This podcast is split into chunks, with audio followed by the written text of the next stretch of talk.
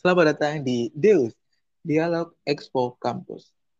Oke, episode kali ini adalah tentang perjuangan SBMPTN, seleksi bersama masuk perguruan tinggi negeri. Seperti yang kita ketahui, bahwasanya SBMPTN akan dilaksanakan pada bulan Mei sampai bulan Juni tahun 2022. Sekarang kita telah terhubung bersama seorang alumni SMA Negeri 1 Lamongan angkatan 2020 yang lolos UTBK pada tahun 2021 yakni Kak Dinda Rahma Harlisa dari Universitas Airlangga jurusan kedokteran jalur masuk melalui SBMPTN. Luar biasa kita sambut. Hai Kak Dinda. Halo Bintang, Assalamualaikum. Waalaikumsalam. Wow, luar biasa nih Kak Dinda. Udah lama nggak ngobrol kayak gini. Kak Dinda, gimana nih kabarnya? Alhamdulillah baik banget. Alhamdulillah. Kalau Bintang Oh. sendiri, Ah, baik, baik, baik. Sedang Oke. berjuang menuju PTN juga nih sama kayak adik-adik. oke, nggak apa-apa. Kita terus berjuang, tetap semangat. Oke, Kak Dinda lolos ke Universitas Kedokteran, Universitas Airlangga. Hmm, Bener-bener. Keren. Itu adalah salah satu kampus dan jurusan yang ya rata-rata tertinggi lah di Indonesia, benar nggak? Kak? Agak takut ya awalnya aku juga, tapi ya itu tadi berani dan Bismillah. Oke, bisa diceritain nggak awal em, lulus SMA sampai bisa diterima di kedokteran UNER? Pasti kan lika-likunya sangat panjang. Silakan diceritakan Kak Dinda. Oke, ini agak naik turun naik turun guys. Jadi tuh dulu eh, sebenarnya aku termasuk eligible dulu juga sih waktu SMA gitu. Udah deh itu ke senam PTN. Agak pede, agak pede. Tapi eh, aku juga nggak terlalu berharap, tapi pede aja gitu loh di senam PTN. Soalnya melihat eh, rapot dan eh, sertifikat gitu-gitu kan. Nah, Iya. tapi agak salah strategi juga sih aku waktu di senam PTN itu. Soalnya eh, nggak ngukur peluangku di PTN mana, jurusan apa gitu kan. Kurang ngukur peluang kan. Dan akhirnya waktu senam PTN pengumuman itu merah gitu. Eh, merah apa ya dulu? Pokoknya nggak dapat barcode lah. Nggak dapat barcode gitu. Oke. Jadi gagal kan gitu kayaknya. Terus, tapi waktu itu sedih sih. Normal kan sedih, tapi Iya. nggak yang Kayak yang berlarut-larut. ya. Nah, soalnya aku emang nggak terlalu itu sih di senam PTN. Maksudnya nggak terlalu berharap pol gitu, Berharap. Oke, oke. tapi masih pede gitu. Hmm. Nah, akhirnya aku belajar deh tuh buat SBM kan. Sebelumnya sih udah belajar sebelum senam ini sih. Soalnya kan dari apa ada lembaga les gitu-gitu kan. Nggak boleh sebut merek kan di sini. Di Ah, lembaga ya, itu kan jangan. uh, uh, ada kayak Rio dan lain sebagainya itu ikut semua pokoknya. Terus sudah belajar, itu aku ngerasa tiba-tiba LTMPT itu berubah gitu. Ternyata kita tidak ada TKA. Cuma Hmm, ya TPS. benar-benar. Tahun Waktu itu cuma 2020 TPS aja kan ya kayak. Benar-benar. TPS aja. Itu kayak loh loh loh aku udah belajar IPA dan sebagainya tiba-tiba TPS itu. Ya udah, aku udah belajar TPS itu. Belajar TPS, baca-baca kan TPS kan banyak bacaan nalar-nalar gitu kan. Ya, ya benar. Itu udah merasa kayak waktu masuk ke ruangan TBK-nya itu udah kayak deg-degan sih, pol, deg-degan pol. Tapi udah kayak gimana sih bisa bisa bisa gitu. Udah ngerjain, aku ngerasa bisa gitu loh waktu ngerjain itu kayak ya emang ada beberapa soal yang emang nggak bisa gitu sih. Tapi kayak ngerasa pede gitu. Eh tapi Iya. hasilnya hasilnya tuh nggak dapat barcode guys. Jadi kayak aduh Itu kalau boleh tahu tahun 2020 itu ambil univ mana ya Kak? Kalau boleh tahu. 2020 aku ngambil UNED juga kedokteran sama Jember UNED kedokteran juga. Oh iya. Kak Dinda juga em, sempat nggak searching tentang em, passing grade untuk lolos ke Fakultas Kedokteran UNER itu berapa, UNIS itu berapa, sempat nggak Kak? Oh. Dulu aku searching-searching gitu sih rajin gitu, searching-searching gitu. Tapi emang kan gitu-gitu kan cuma spekulasi ya. Jadi kita nggak tahu Iya. asli yang bener berapa gitu. Terus Karena- tiap tahun juga berubah. Ya, uh, karena um, passing grade tahun lalu nggak bisa disamakan dengan passing grade tahun sekarang karena pasti nilainya berubah. Iya, pasti berubah. Nanti pasti berubah-berubah. Tergantung saingan kamu sih. Jadi dari SBM itu udah nggak dapat barcode lagi, udah kayak, aduh, gimana ya? Ya udah deh. Aku akhirnya cari-cari mandiri. Tapi hmm. yang di negeri juga sih. Sama ada sih yang di swasta, aku daftar di UMY kalau nggak salah. Oke, bisa Tapi, disebutkan satu um, yang, PTN aja yang diikuti? Banyak sih dulu aku ikut Undip, ikut hmm. UB juga. UB kan dua jalur, aku ikut dua-duanya. Terus hmm, ya, mana lagi ya? Mana lagi ya? Uh, Win-Win itu juga ikut yang Win ini deh. Win Malang itu ikut. Uner juga aku ikut gelombang pertama. Terus apa oh. lagi ya? UNED SBM SBM TBR ya kalau nggak salah. Itu ikut nggak? Ya, oh nggak, aku UNED nggak ikut. Hmm. Aku fokus di UNER sebenarnya, yang gelombang oh, pertama itu. Oke, okay. UNER ikut, okay. tapi nggak lolos di kedokteran, malah lolos ke pilihan keduanya di farmasi. Bukan, bukan gitu, bukan gitu, bukan gitu. Oh iya sih. Belum belum. Belum okay. satu aku masih merah. Uh... Jadi kayak udah, oh ya udah deh gimana nih, gimana gitu. Terus terakhir di UIN Malang sama di farmasi gelombang dua, eh farmasi, UNER gelombang dua. Hmm. Keterima dua-duanya, tapi yang di UIN itu biologi, yang di farma, eh farmasi, astagfirullah, yang di UNER itu dapat farmasi gitu. Oh gitu, jadi Kak Dinda milih salah satunya dan ambil yang di UNER, benar? UNER, ah, benar. Oh iya, kemudian gimana nih? Berarti apakah dari awal sudah merencanakan untuk tahun depan ikut UTBK lagi nih? Atau gimana? Atau kepikirannya waktu, wah ada UTB kan ikutan ah iseng atau gimana kak? Hmm, itu sebenarnya saya habis keterima di farmasi tuh masih kayak kurang itu ya kurang ter gitu. Soalnya aku dari awal kan pengennya emang di kedokterannya gitu kan. Okay. Tapi lama-lama itu kayak ngerasa nyaman gitu di farmasi, udah kayak punya teman, terus hmm. lingkungannya juga enak gitu kan. Sempat ragu di tengah-tengah aku ikut lagi nggak ya gitu. Terus orang hmm. tua bilang nggak apa-apa coba aja kan kamu masih pengen di sana ya wis tak hmm. coba gitu ini unik nih sebenarnya jadi um, Kak Dinda kan lulus sebenarnya kan kalau ikut yang reguler nih bareng sama angkatan 2021 kan? Mm. dan Kak Dinda ikut lagi di tahun 2021 jadi kayak bareng gitu sama angkatan balik lagi gitu. Kayak agak okay sama aja oh iya Kak Dinda gimana sih perjuangannya bisa lolos ke uh, UNER ke kedokteran gitu? Karena kan kita tahu mungkin Kak Dinda kan kuliah jadi bisa belajar pun kalau sempat karena kan banyak tugas ya gimana tuh mm cara cara membagi waktu buat belajar dan kuliah kerjaan tugas dan lain-lain gimana Kak okay. Dinda? sebenarnya aku ambis di UTBK itu yang di tahun lalunya yang waktu hmm. aku gak keterima itu sebenarnya itu yang ambis tuh yang itu soalnya kayak hmm. kalau ada triot ada apa pasti ikut tapi yang di tahun ini tuh sebenarnya kayak itu itu tadi di tengah-tengah kan aku ada agak keraguan gitu ya ikut apa enggak. Dan akhirnya memutuskan untuk ikut. Nah waktu itu emang aku walaupun udah di farmasi aku tetap doa pengen ke situ gitu loh pengen ke kedokteran. Tetap doa pengen ke kedokteran gitu. Padahal aku kuliah di farmasi. Iya masih hati ini masih nyantol di kedokteran ya. iya nggak tahu padahal wah nggak tahu lah kenapa dulu aku gitu.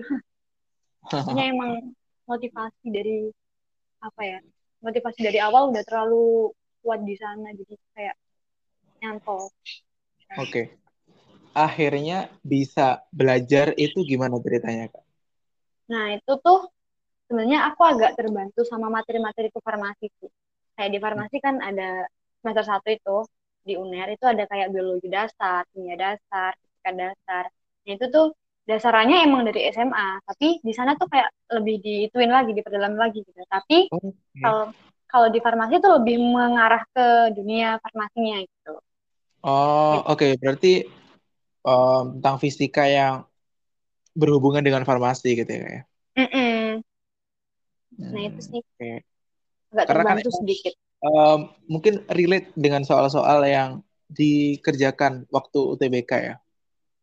Yang aku ngerasain relate itu di kimia sih kayak nggak tahu ya. Oh ini kayaknya aku tahu deh itu. Dan itu itu aku merasa di SMA itu kita diajarin sih dasarnya. Tapi di soal UTBK-nya itu nggak ada hal yang perlu kita ketahui untuk ngerjain soalnya gitu loh. Jadi di UTBK misal misalnya ya kalau di SMA kan kita kayak diketahui ininya berapa ininya berapa terus ininya apa kan ditanyakan gitu kan. Nah di soal UTBK tuh nggak cuma ada gambarnya doang itu apa gitu langsung. Ini berapa gitu kan kayak loh oh gitu. jadi ya, karena, latihan soal sih. Benar-benar karena kan emang membutuhkan skill analisis ya karena kan UTBK itu soalnya kan tipe hot high order mm -hmm. skill. Jadi memang membutuhkan kemampuan untuk menganalisa soal. Jadi kita sebenarnya nggak menipu kan soal sebenarnya di UTBK itu agak menipu iya benar-benar oh iya Kak Dinda um, buat adik-adik nih yang pengen lolos ke UTBK. Hmm. Apa pesan buat mereka? Seperti contoh, um, kan banyak banget soal-soal yang tersebar nih di Twitter, di media sosial, soal-soal tahun lalu. Apa yang sebenarnya harus kita pelajari? Apakah harus belajar dari soal tahun lalu? Atau mungkin belajar dari dasar-dasarnya? Atau pelajari aja semua soal yang ada? Atau gimana nih, Kak? Oke kalau aku dulu tuh kayak gini kita tuh uh, latihan-latihan soal itu emang perlu sih menurutku ya soalnya yeah. kita kalau habis ngerjain soal gitu misal kita loh kok jawabanku salah ternyata nah itu kita lihat dasarnya oh ternyata ini dasarnya gini ini salahku di sini gitu kan jadi tahu gitu jadi dari latihan soal kita juga menyambi uh, mempelajari dasarnya itu gitu. Okay. jadi lebih ngena daripada ngerjain soal dia jawaban oh ini salah langsung gituin. Tapi kita nggak tahu salahnya di mana hmm. kak Dinda sering nggak ikut tryout gitu sebelum ikut UTBK sering sih yang dulu itu sering banget kalau ada yang gratis-gratis gitu. Langsung gitu. Tapi kadang-kadang ada yang agak itu yeah. sih ada yang agak ngawur gitu kan kadang-kadang iya iya benar-benar karena kan kita harus pinter ya menyeleksi tentang tryout-tryout yang kira-kira bagus buat TBK yang kira-kira banyak bisa membantu gitu. Iya. Tapi menurutku nggak apa-apa sih ikut aja kan latihan ala-ala latihan juga soal. Oke, Kak Dinda kan lolos nih di salah satu universitas dan jurusan bergengsi di Indonesia. Nah, Aduh. berapa sih nilai Kak Dinda buat bisa membantu kakak lolos di universitas dan jurusan itu? untuk yang kemarin itu 760-an sih. Kalau menurutku itu tuh udah aman pol gitu. Udah aman mungkin, banget ya. Karena iya. Um, di tahun lalu itu mungkin 710 itu udah aman nih kayak. Ya? Aman, aman sih aman. Aku juga kaget kenapa aku dapat segitu gitu. Mungkin waktu ngerjain itu dapat hidayah ya gimana gitu. Iya, kayak hoki banget gitu kali ya. Iya. Ya berdoa oh, iya. sih itu yang penting. Nilainya nilai TPS dan nilai TKA-nya berapa aja nih kalau kalau kalau boleh tahu penalaran umum berapa? Disebutin uh, nih. Ya nggak apa-apa, sebutin aja. Filenya di, di itu di laptop. Hmm, range-nya aja. Nggak mungkin kan lupa semuanya. TK-nya aja deh. Kimia berapa? Bentar, tak buka. Ada kok. Ini aku nggak putus kan? Aku kalau ada aplikasi. Nggak, nggak, nggak. Oke. Bentar ya. Ya, jadi Kak Dinda ini teman-teman, sebenarnya um, anak KBDR lulus 2 tahun. Angkatan angkatan kita angkatan 38 ya Kak ya. Tapi lulus bareng sama angkatan 37 sama kakak-kakak 2 tahun di atas kalian. Sekarang masih ada kan KBDR? Masih masih dong. Sistem okay. SKS. Sistem SKS kita tahun tahun pertama. masih bingung ya dulu itu. Iya benar benar. ini udah ketemu. Oke, bisa bisa disebutkan kak kimia berapa? Kalau TPS-nya itu rata-rata sih 600 700 gitu ya. Pas sebutin hmm. itunya aja ya, nggak yang rinci. Ntar kalian catat lagi. Terus kalau TKA-nya itu 700-an gitu. -gitu. Hmm, oke. Okay. Berarti waktu semuanya di rata-rata dapatnya 760 ya, Kak? Iya, gitu. Oke, keren banget nih. Jadi kalau bisa kalian nilai yang kalian bisa dapatkan 700 ke atas sudah aman ya kak ya? Aman, Buat aman, ke kedokteran. Oke. Kalau menurutku aman sih, nggak tahu kalau saingan kalian tiba-tiba ntar melejit semua. Hmm, benar-benar. Kayak tahunnya kita kan sebenarnya kan tinggi-tinggi banget ya kak ya? Tahun Mm-mm. angkatan 2021 kan tinggi-tinggi banget tuh. Ada yang sampai nilai tertinggi 890 gitu. Wow, gila. Gila itu otaknya mah kayak apa gitu ya. Kedokteran di. UIN Syarif Hidayatullah Jakarta. Keren sih. Gila. Keren banget. Penasaran banget nih sama yang tahun ini berapa nilai tertingginya. Oh iya, Kak Dinda, kalau boleh tanya, dulu ada nggak sempat di pelajaran yang difokuskan itu apa aja buat lolos ke kedokteran? Karena kan mungkin ada pembobotan nilai ya. Mm-mm. Apa aja sih yang di, di lebih besar nilai yang dibuat masuk ke kedokteran? Eh, sebenarnya kita nggak tahu ya gimana gimana sistem aslinya yang dari LTMPT gitu kan. Hmm. Tapi kalau aku lebih ke kimia dan bio. Hmm, Oke, Ya mungkin terdengar masuk akal sih, karena kan kedokteran mungkin lebih ke biologi dan kimia gitu. Aku Oke. jujur waktu ngerjain fisika agak, nah ini apa? Karena fisika kayak musuh gitu. Musuh Iya benar. Karena kan tiap tiap orang punya keahlian masing-masing. Iya benar. Temanku ada yang jago banget. Hmm. Oke, eh, em, ada nggak kata-kata motivasi buat adik-adik atau barangkali em, jurus-jurus jalur Jurus langit, jalur langit yang dimiliki langit.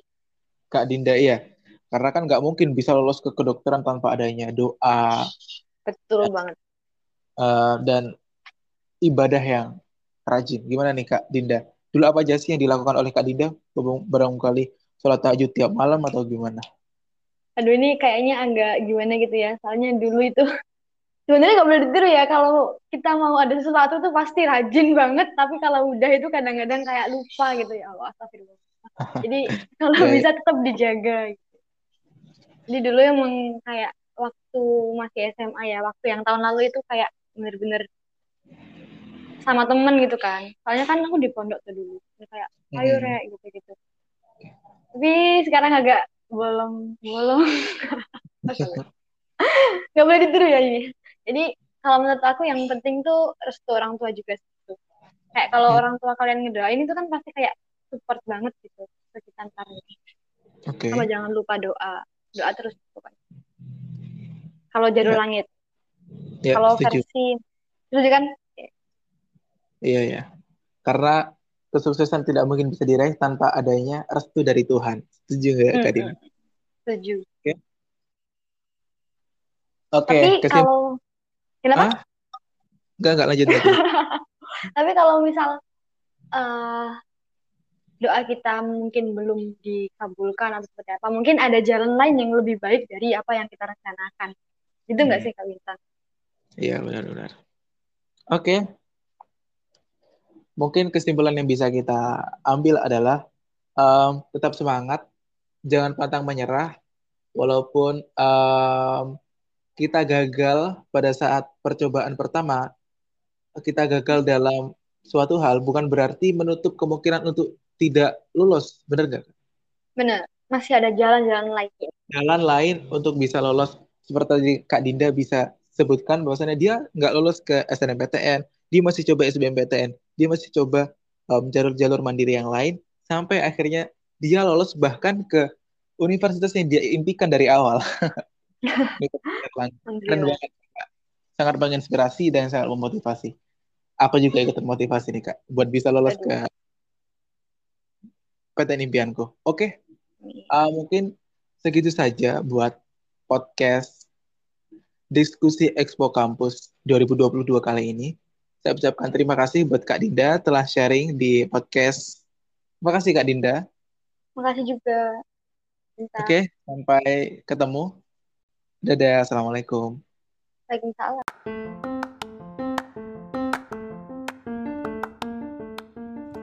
Terima kasih telah mendengarkan podcast Dialog Expo Kampus. Saya Bintang Raja, pamit undur diri. Sampai jumpa di episode selanjutnya.